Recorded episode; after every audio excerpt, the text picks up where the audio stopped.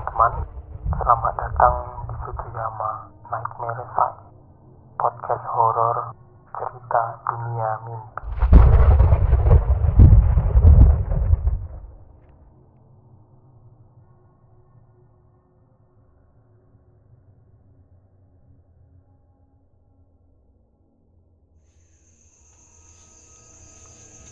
Assalamualaikum warahmatullahi wabarakatuh. Halo teman-teman, selamat datang di Sutuyama Nightmare Site. Kembali lagi bersama saya Bayu dalam segmen Bincang Pengalaman Misteri.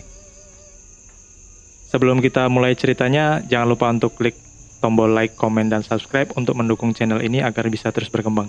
Terima kasih. Langsung saja, segmen kali ini kita kedatangan bintang tamu atas nama Mbak Silda. Hai guys, apa kabar kalian? Ya. Halo Mbak Silda, Hai Mas Bayu. gimana kabarnya ini? ngomong-ngomong? Oh baik baik banget sih, cuman lagi agak sibuk aja dikit, tapi emang disempetin karena udah janji dari tahun yang lalu kayaknya. Thank you. Jadi mau ngomongin cerita apa nih Eh, kira-kira? cerita pokoknya seputar kosan ya, kosan yang ada di Banjarnegara sama di Jogja, tapi terutama aku bakal cerita yang di Jogja aja sih. Soalnya yang di Banjar tuh kan udah lama juga gitu. Iya. Jadi ya kayaknya aku bakal ceritain eh cerita mistisku yang ada di Jogja aja gitu. Selama aku di Jogja berapa tahun ya? Tiga tahun terakhir ini gitu. Tiga tahun tiga tahun terakhir ini di kosan tersebut banyak mengalami hal-hal seperti itu. Iya sebenarnya eh dari awal di sini sih dari awal semester sampai semester sebelum covid tuh loh sebelum covid tahun berapa berarti 2019 Iya 2019. iya itu diganggu yang paling bener-bener ih bikin Itu gimana tuh awal deh. ceritanya? Jadi ini ceritanya awalnya dari aku yang nggak percaya sama hal-hal mistis dulu ya. Dulu aku nggak pernah sih pas SMA tuh aku nggak pernah percaya gitu sama hal-hal yang mistis. Sampai pada akhirnya aku ngontrak di suatu kontrakan yang pada saat itu harganya tuh bener-bener murah untuk seukuran kontrakan dengan isian bahkan kita nggak perlu bayar air dan listrik lagi. Sudah murah banget. Itu di tahun eh, sekitar 2017 atau 2018 waktu itu aku masih SMA dan aku itu dulu ngekos eh bukan ngontrak pas aku SMA di Banjar gitu di Banjarnegara nah dari situ akhirnya ah karena nggak percaya sama hal-hal kayak gitu akhirnya diliatin sama hal-hal yang menurut aku nggak masuk akal yaitu terjadi di kontrakan itu sendiri ya kalau cerita yang di kontrakan itu menurut aku cuma sebagian kecil aja sih nggak ada apa-apanya sama yang di kosan di Jogja gitu Sebagian kecil itu seperti apa itu? Hmm, paling cuma kayak gangguan dia ketok-ketok aura negatif aja cuma kayak gitu mungkin karena Sampai ketok-ketok gitu. Iya jadi Dan itu gangguan biasa. itu gangguan biasa sih daripada gangguan yang Iya. di kos Jogja Ah. ini ah, ini gangguan yang biasa banget menurut aku setelah aku mengalami gangguan di Jogja ini ya Hmm. nah itu gangguan yang biasa jadi menurut aku dan ternyata emang yang bermasalah itu rumahnya menurutku gitu Iya, terus Nah, terus karena apa ya? Rumahnya nih ternyata rumah yang aku tempatin itu yang punya belum 40 hari, belum genep 40 hari dia meninggal. hmm, Gitu. Jadi banyak yang bilang di situ tuh masih masih ada iya, masih ada pemiliknya gitu Mm-mm. loh. Dan kabarnya sih pemiliknya meninggalnya secara nggak wajar gitu. Jadi akhirnya dari situ aku memutuskan buat pindah kos waktu SMA dan habis itu nggak ada lagi hal-hal yang mengganggu. Itu sampai SMA aja. SMA akhirnya aku lulus. Nah ini baru nih pas aku udah di Jogja. Ini baru aneh banget sih Ya, yang itu? pas di Jogja itu. Dari pertama aku semester awal ya. Semester awal tuh aku ada ngekos. Ya pokoknya di suatu kosan gitu di Jogja. Eh kosnya itu dia campur sih cowok cewek gitu terus pak kosnya juga orangnya santai banget nah dari situ aku nggak pernah sih mikir yang aneh-aneh gitu sampai suatu saat tuh eh, apa ya Eh, sebelum Pak Kos cerita, aku mau ceritain dikit dulu sebelum sampai ke situ. Iya, iya, iya. Hmm, aku punya temen, kebetulan temanku itu punya six sense, ya. Terus dia punya temen, temen goib, itu ada namanya koloni. Sorry ya koloni, kita udah lama banget nggak ketemu. Eh, jadi ada yang namanya koloni. Koloni itu dia ya Temen temen, gaib. ya temen gaib temenku. Eh, waktu itu aku masih belum percaya sama hal gaib juga. Kamu bisa ngelihat si koloni. Eh, enggak sih, tapi aku bisa ngerasain dia ada Hmm. gitu. Karena awalnya emang aku nggak percaya sih kalau si koloni ini beneran ada. Heeh. Terus pada suatu saat tuh aku eh, main ke kosan temen aku ini. Heeh. Aku nggak sengaja, aku iseng aja sih sebenarnya kayak, eh koloni kalau emang kamu ada, tolong dong tunjukin kamu kalau emang kamu beneran ada apa kayak jatuhin barang atau apa gitu. Dan ternyata itu dia beneran dia Jatuhin jatuhin, barang. botol aqua. Gitu. Itu botol aqua itu jangkauan angin atau gerakan Hmm, itu enggak nggak- enggak ada angin sama sekali karena kita di dalam ruangan. benar-benar jatuh sendiri. Iya, Pembuktian Bener-bener. dari si koloni. iya, pembuktian dari si koloni itu kalau dia beneran ada Terus, gitu loh terus. dan dia bawaan dari temanku. Nah, dari situ udah mulai nih percaya hal-hal yang kayak gitu. Nah, udah akhirnya aku iseng karena aku orangnya emang iseng banget kan. Hmm. Aku bilang gini, "Eh, koloni, ikut aku yuk pulang ke kos," kataku gitu kan. Padahal aku nggak tahu si koloni itu di mana gitu. Terus tiba-tiba pas aku habis ngajak kayak gitu, Iya, iya. di kosku yang aku cuma taunya di situ ada simpenannya Pak Kos aja, Ah. temennya Pak Kos gitu kan, yang buat jaga-jaga gitu. Nah, tiba-tiba malam-malam sekitar jam berapa ya jam 12 malam, sekitar jam 12 jam setengah satu itu eh, si koloni ini dia ngajakin main. Awalnya aku nggak tahu sih kalau itu ternyata koloni Itu cara ngajak mainnya itu gimana itu? dia tuh mainin kertas kertasnya tuh bener-bener sampai melayang Dan gitu itu iya diperlihatkan sama kamu itu. Iya, tapi kertas. iya dia cuma gerakin kertas aja akhirnya aku tanya aku inget oh iya tadi sore aku habis ngajakin koloni buat main nih ke Hmm. kosku. Aku nanya lah ke temenku Nia koloni ada di kos nggak? Kataku gitu kan. Aku ngechat terus dia bilang nggak ada. Aku langsung mikir wah siapa nih? Gitu kan. Tolong dong suruh pulang kayaknya dia di sini. Aku bilang gitu kan bisa nggak nih? Gitu. Terus oh alah dia main di tempatmu. Hmm. nah udah kan mati kataku nih beneran nih kayak gini nggak lama setelah kayak gitu malah banyak kejadian-kejadian aneh muncul di kos gitu loh Oh gara-gara awal mulanya si koloni datang ke kos. Iya, mungkin dari situ juga yang di situ seneng atau kenapa nggak tahu ya.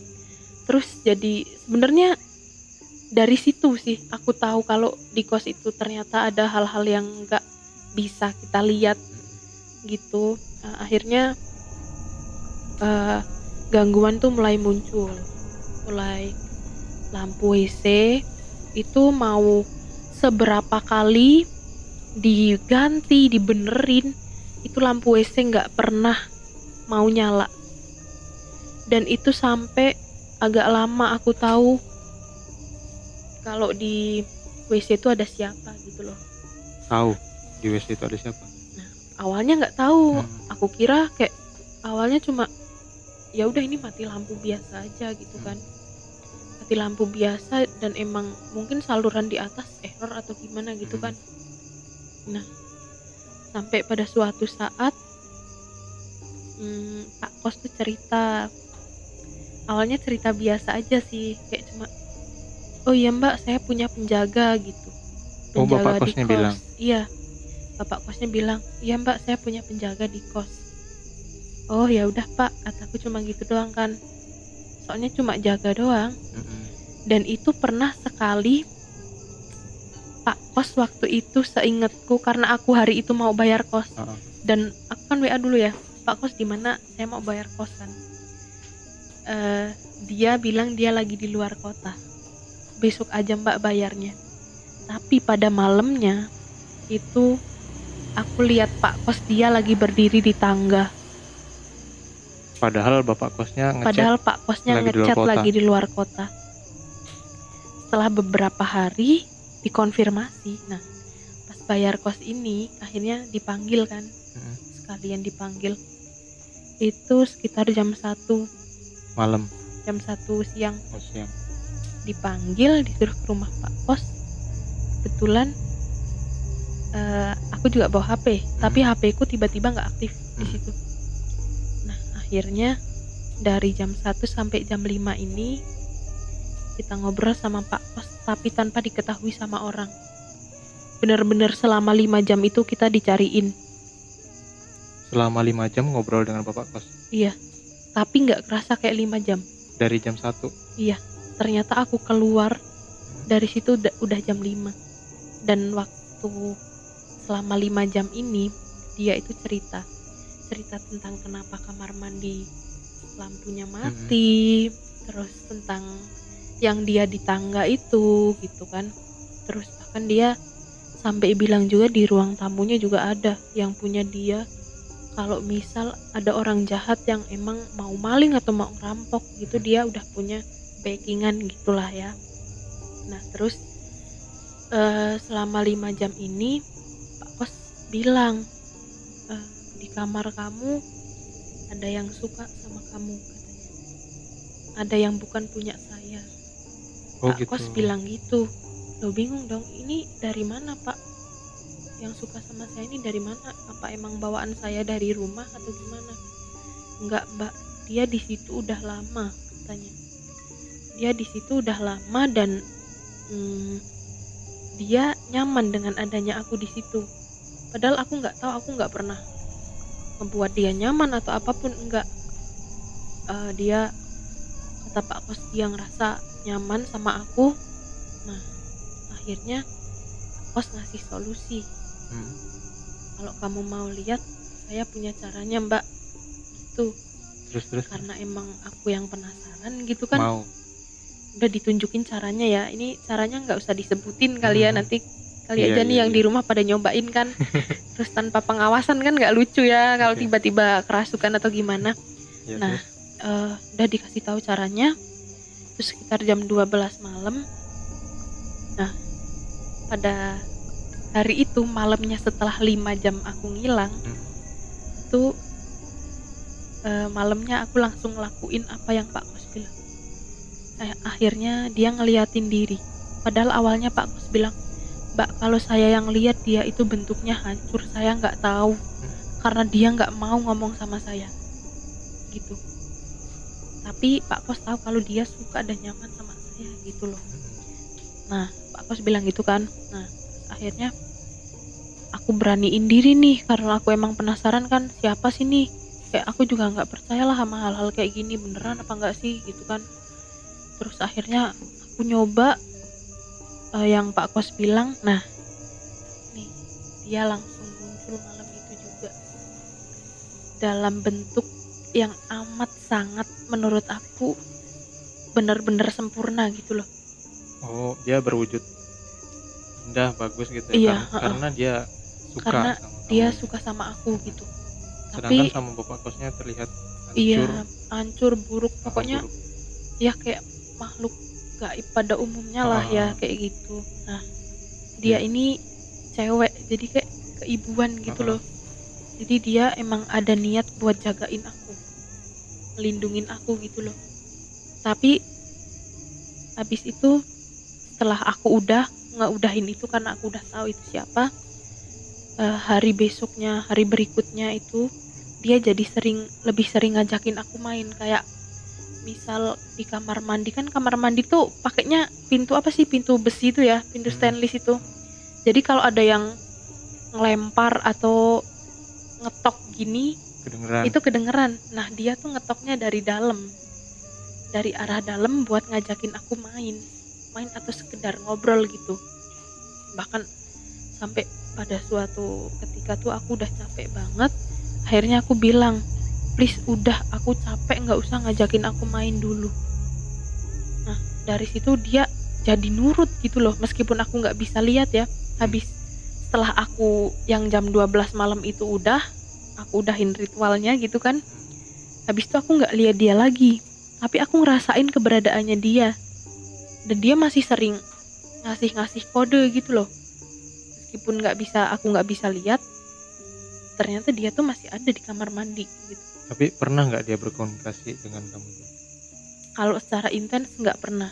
Karena emang aku ngeblok. Hmm, buat aku nggak mau berkomunikasi sama dia gitu loh. Dalam mimpi atau gimana? Belum pernah.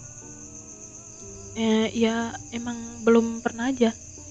Bahkan di mimpi pun aku nggak mau. Oh, berarti hanya sekedar berhubungan sekedar tahu aja. Iya sekedar kita tahu. Oke aku Mm-mm. tahu. Kamu suka sama aku kamu nyaman sama aku niat kamu baik mau ngelindungin aku tapi aku nggak mau itu. Ah. aku nggak mau apa ya ya emang sih banyak yang kayak gitu terus enak dilindungin atau apa. Tapi aku masih nggak mau yang sama hal-hal kayak gini gitu loh. Aku nggak mau bergantung sama makhluk yang bahkan aku aja nggak bisa percayain dia gitu loh. Ya aku nggak mau aku ngeblok diriku sendiri.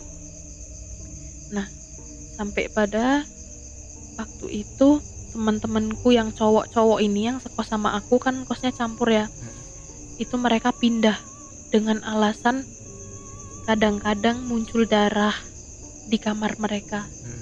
kadang-kadang muncul darah atau kadang-kadang muncul rambut panjang.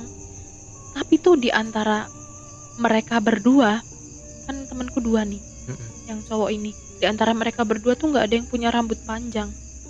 Tapi sering muncul di kosan itu di WC rambut panjang sama darah.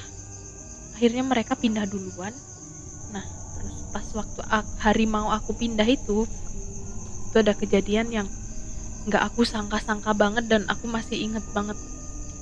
Itu eh, yang suka sama aku itu dia kan nggak bisa keluar dari rumah ini. Jadi kalau aku mau pergi pun dia nggak bisa ikut gitu. Ah, dia ngerasa dia tuh nggak terima. Aku lihat dia waktu itu aku beneran lihat pada hari terakhir aku di kos itu ah, eh, aku mau keluar. Eh, kebetulan di bawah udah ada mobil box yang mau angkut Angkut barang, barang-barang kan. Keluar aku mau turun. Karena kamarku di atas. Aku lihat bener-bener lihat dia sebelum aku jatuh. Dan aku jatuh sampai cedera tulang ekor. Satu bulan nggak bisa jalan.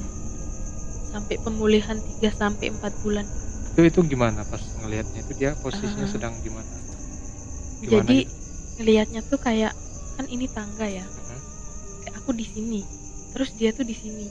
Di samping tangga pas? Iya. Sebelum kamu turun? Dan seolah-olah tuh kayak aku ngerasa tuh di belakang ada yang dorong aku. Hmm. karena itu di situ bener-bener nggak ada air dan tangganya itu nggak licin. Tapi dari tangga yang misal tangga 10 ya 10 anak buah tangga gitu aku tuh dari tangga nomor 3 itu bisa turun sampai tangga nomor satu bahkan sampai di samping tangganya ini jadi tangga kayak gini aku jatuhnya di sini jadi kayak didorong gitu ya Iya, jadi kayak didorong gitu dan kebetulan emang nggak ada yang buat pegangan gitu. Dan itu aku bisa sampai situ. Akhirnya aku cedera pas hari aku pindah itu. Tapi aku masih nahan sih. Aku lanjutin pindahan dulu kan. Karena aku juga nggak enak karena udah ada mobil box yang jemput. Akhirnya aku suruh bapak-bapak mobil boxnya buat nurun-nurunin barang kan. Nurunin barang terus dibawa ke kosan baru. Nah, udah dari situ aku nggak pernah ngalamin gangguan lagi nih. Sampai setelah eh, beberapa lama nih aku udah pindah di kos baru ya. Ini masalah sama di kos lama udah selesai nih. udah nggak ada ngikut sama sekali Udah nggak ada yang ikut sama sekali gitu kan. Nah, sampai akhirnya aku pindah kosan. Aku kira nggak bakal kejadian bakal digangguin Hmm. gitu. Tapi ternyata tetap masih sama gitu loh. Bahkan kali ini yang di kosan ini yang digangguin bukan cuma aku aja. Seluruh anak kosnya. seluruh anak kosan digangguin.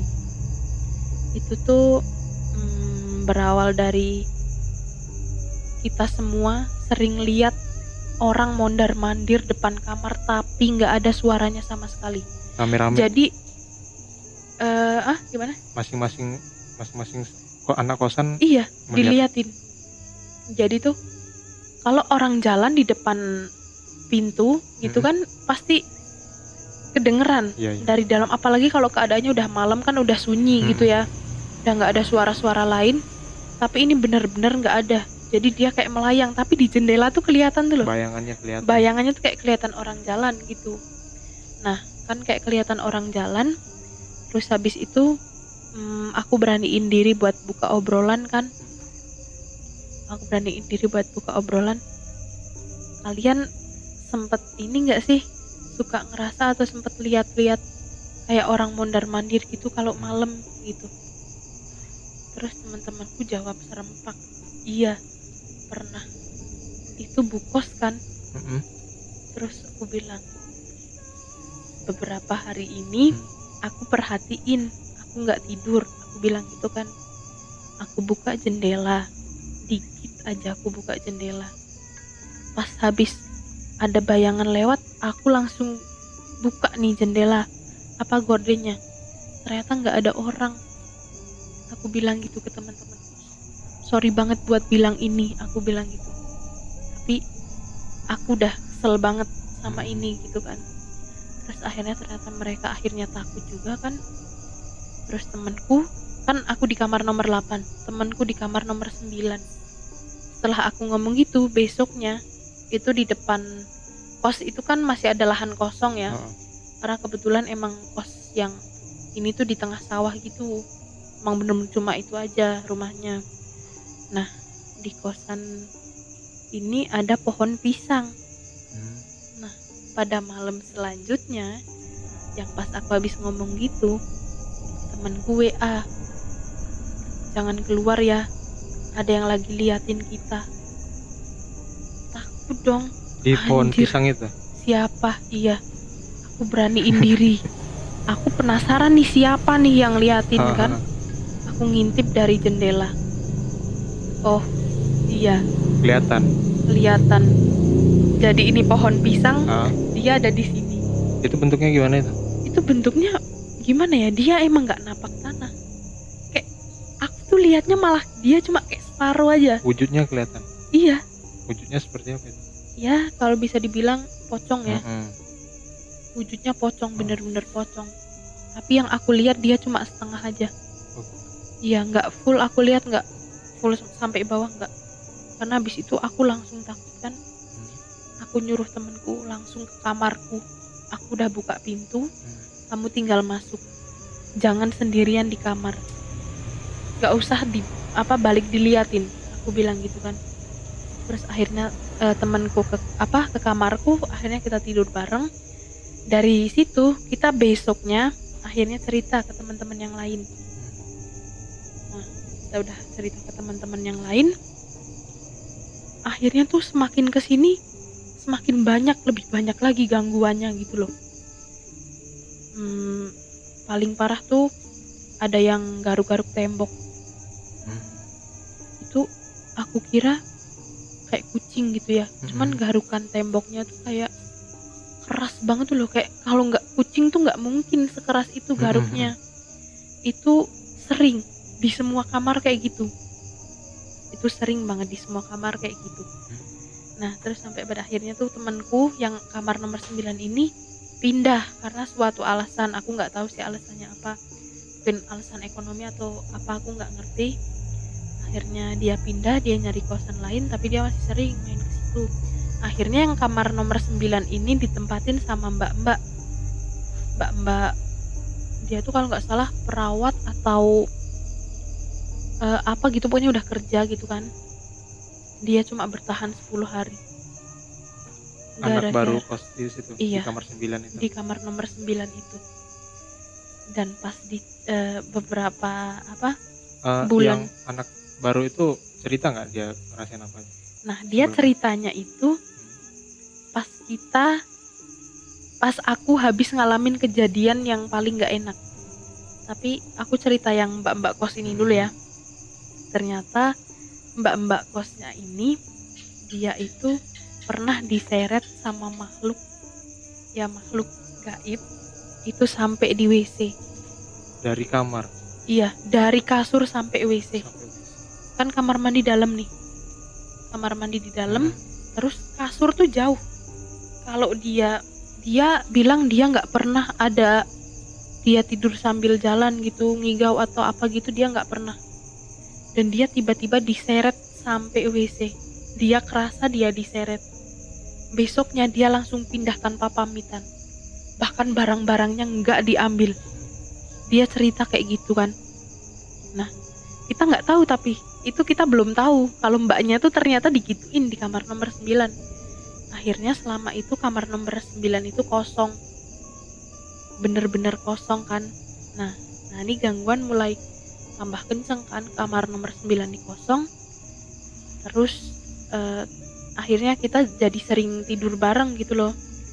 Nah pas kita tidur bareng tuh paling gangguannya ya cuma itu aja ada yang garuk-garuk tembok gitu. Tapi kita ya udah biarin aja abaikan aja gitu kan sama orang apa yang mondar mandir ini nggak tahu itu orang atau siapa tapi kalau orang nggak mungkin karena emang nggak ada suaranya gitu kan.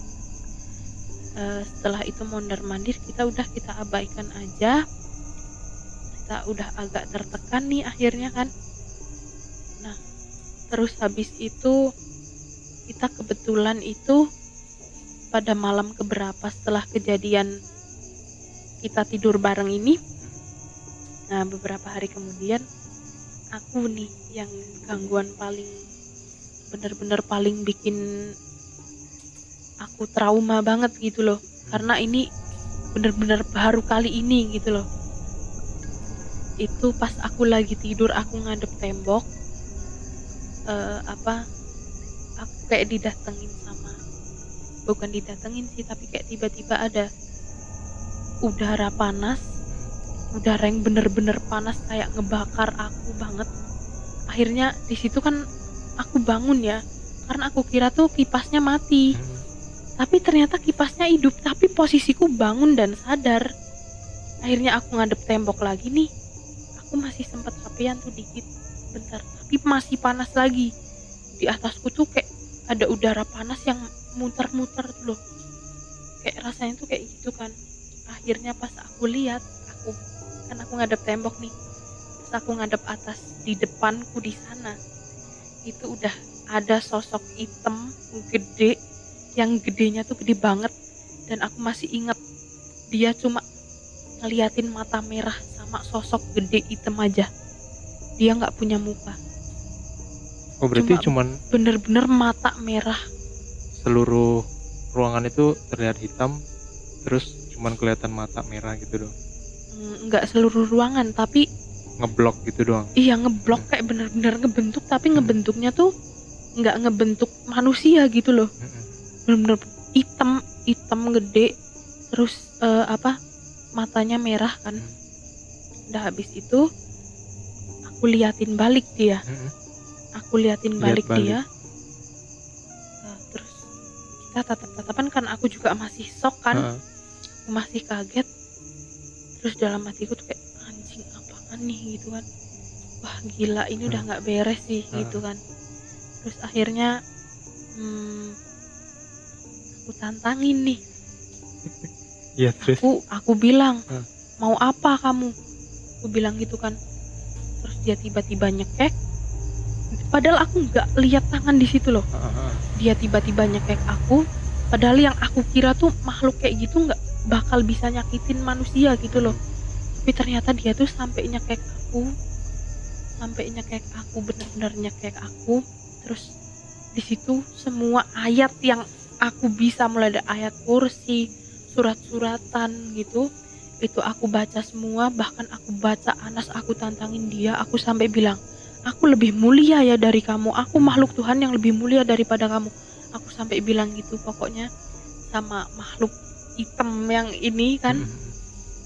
terus akhirnya dia lepasin tapi dia masih di situ nggak lama setelah itu ternyata makhluk yang garuk-garuk tembok Ah. datang juga dia itu bentuknya kayak laba-laba. Tapi mukanya tuh laba-laba kayak kayak gini ya. Ah, ah. tapi dia mukanya ngadep ke aku. Dan tiba-tiba dia jatuh di perutku. Itu sampai aku nggak bisa nafas. Aku kira itu tuh kayak anjir ini nggak nyata gitu loh. Hmm, hmm.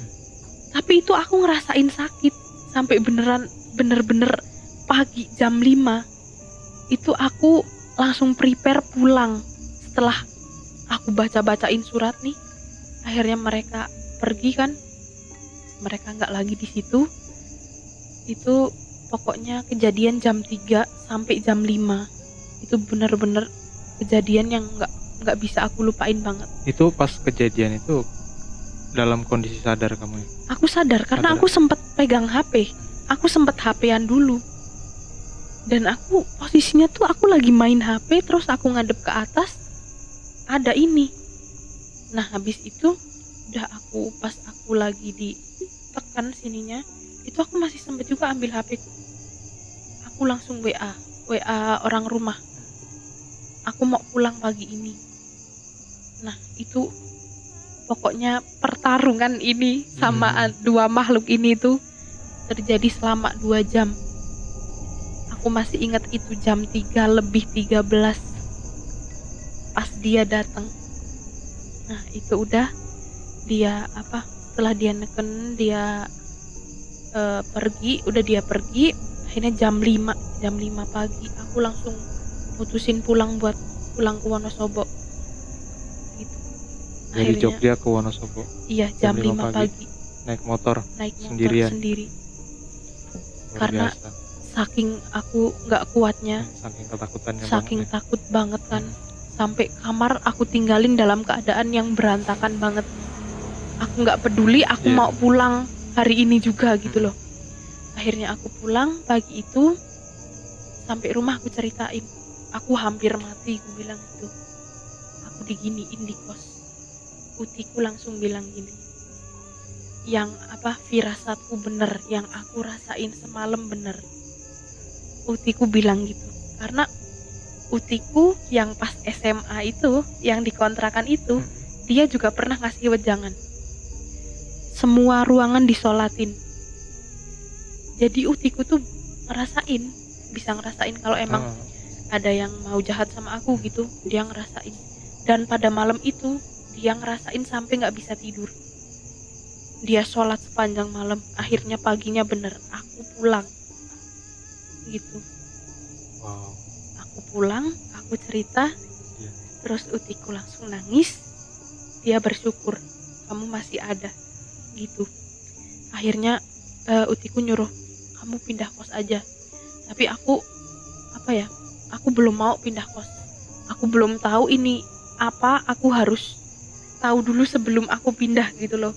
Jadi emang akhirnya eh, aku aku berangkat lagi ke kos. Aku diskusiin sama teman-teman kos Eh, aku bilang guys aku semalam kemarin malam nih aku habis diginiin akhirnya aku pulang. Kita solusinya mau gimana? Apa kita mau tetap stuck di sini dengan gangguan-gangguan ini? Nggak kita nggak mau kayak gini. Akhirnya temen kosku ini Hmm. laporan sama bu kos. Bu kita nerima gangguan-gangguan yang nggak enak beberapa bulan terakhir. Nah bu kos akhirnya bilang makasih ya mbak udah mau speak up gitu intinya ya. Kayak udah mau speak up udah mau ngomong jadi kita tahu. Nah akhirnya eh, beberapa hari setelah aku ngalamin hal ini temenku cerita kan ke bu kos. Nah habis itu eh, maaf ya karena bu kosku itu katolik jadi dia eh, ngundangnya dukun.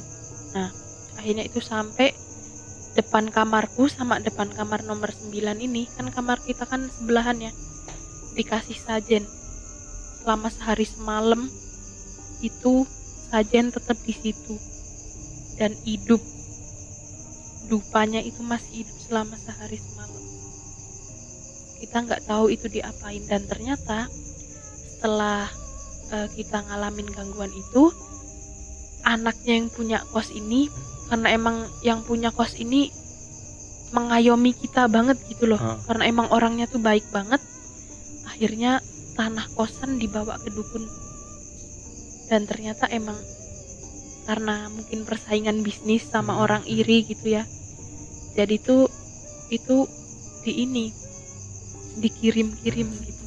Bahkan yang nomor iya yang nomor 9 itu Hmm. yang di kamar nomor 9 itu juga kiriman dari orang lain biar kita nggak eh, nggak betah di situ gitu loh akhirnya dikirimlah itu sama itu. Bu Kos tahu akhirnya Bu Kos ngajak ngobrol kita semua. Eh, mbak-mbak kita ngobrol ya gitu. Kita ngobrol di ruang tamu gitu kan. Saya mau cerita. Nah akhirnya eh, Bu Kos cerita. Yang dialamin itu ya itu yang tadi katanya ada orang iri gitu kan. Terus eh, temenku yang kebetulan six sense juga itu aku ceritakan aku habis digini ini sama makhluk yang kayak gini. Ternyata makhluk yang aku bilang kayak laba-laba itu dia itu sebenarnya cantik. Tapi karena sering digunain buat hal-hal hitam gitu sama orang dibuat hal-hal jahat entah itu buat nyantet orang buat pesugihan. Yang laba-laba itu berarti dari kiriman dukun juga. Mm, dia itu awalnya iya itu dari kiriman juga. Ah, dan itu diceritain dia awalnya tuh cantik. Iya. Cuma dibuat suruh jagain karena aja. digunain iya. Terus dukun akhirnya jadi kayak gitu bentuk dia. digunain dukun Mm-mm. pokoknya nggak tahu digunain dukun atau digunain orang yang main pesugihan Ah, ah. tumbal santet gitu. Akhirnya dia wujudnya sampai kayak gitu gitu loh. Berarti kan itu emang udah parah banget itu dipakainya buat hal-hal hitam ilmu-ilmu hitam gitu kan akhirnya dari situ tahu hmm, oh ternyata kayak gini gitu kan. Akhirnya nom- eh, kamar nomor 9 itu dinetralisir. Dari situ eh, ya paling kita nerimanya bukan gangguan sih kayak lebih ya udahlah gitu. Ternyata emang di situ tuh jalur mereka buat jalan gitu loh. Kayak buat wirawiri gitu loh antar ke tempat ini dan ke tempat itu gitu. Nah itu ternyata kayak gitu cerita yang di kosan ini. Jadi semuanya bukan pure emang dari kosnya tapi emang kiriman ada orang iri itu sampai anak-anak kos jadi korban juga. Tapi kayaknya sekarang udah clear semua sih. Kosannya udah nggak lagi berhantu gitu udah nggak lagi angker nggak lagi sering didatengin makhluk-makhluk yang nggak Oh. semestinya Sekarang gitu. masih ngekos di situ. Eh, nggak sih aku pindah Oh, kebetulan pindah. karena emang bukan gara-gara Hmm, iya. ini sih cuman ada gara-gara hal lain lah Tapi sekarang kosannya itu udah netral berarti. Eh, kayaknya sih netral ya soalnya di selama di kosan yang itu selama udah dinetralin nih nggak pernah terima gangguan lagi. Paling ya cuma yang wirawiri aja. Itu nggak ganggu sih mereka cuma mau lewat aja gitu kan. Jadi kita maklumin aja. Terus eh, akhirnya pindah itu pas setelah lockdown corona itu sekitar bulan apa ya? Bulan Agustus tahun 2019 atau 2020 ya? 2019 kayaknya. Ah, 2019. Hmm. Oke. Itu akhirnya aku mutusin buat pindah karena ini sih corona kan nggak dipakai juga kan lockdown lama terus akhirnya aku pindah ke kos yang sekarang ini dan yang sekarang sih kayaknya Aman. sih kayak nggak ada belum belum pernah ada yang ngalamin Semoga aja enggak deh. Hmm, jangan sih semoga aja jangan sih ya gitu aja sih Mas Bayu Oke, terima kasih untuk Mbak Silda atas ceritanya Ya. malam ini. Sangat thank menegangkan. you. Seru sih. ya sih nanti Cerita-cerita Siapa? pengalamannya sangat seru sih. ya nanti siapa tahu ada lagi kali ya besok-besok Oh, cari dulu Oke. paranormal experience-nya lagi nih Oke, Ya, terima gitu kasih sih. untuk ceritanya. Sampai sini saja untuk malam ini. Terima kasih untuk kalian teman-teman semua yang masih setia menonton. Jangan lupa untuk klik tombol like, komen, dan subscribe agar channel ini terus berkembang. Terima kasih. Assalamualaikum warahmatullahi wabarakatuh.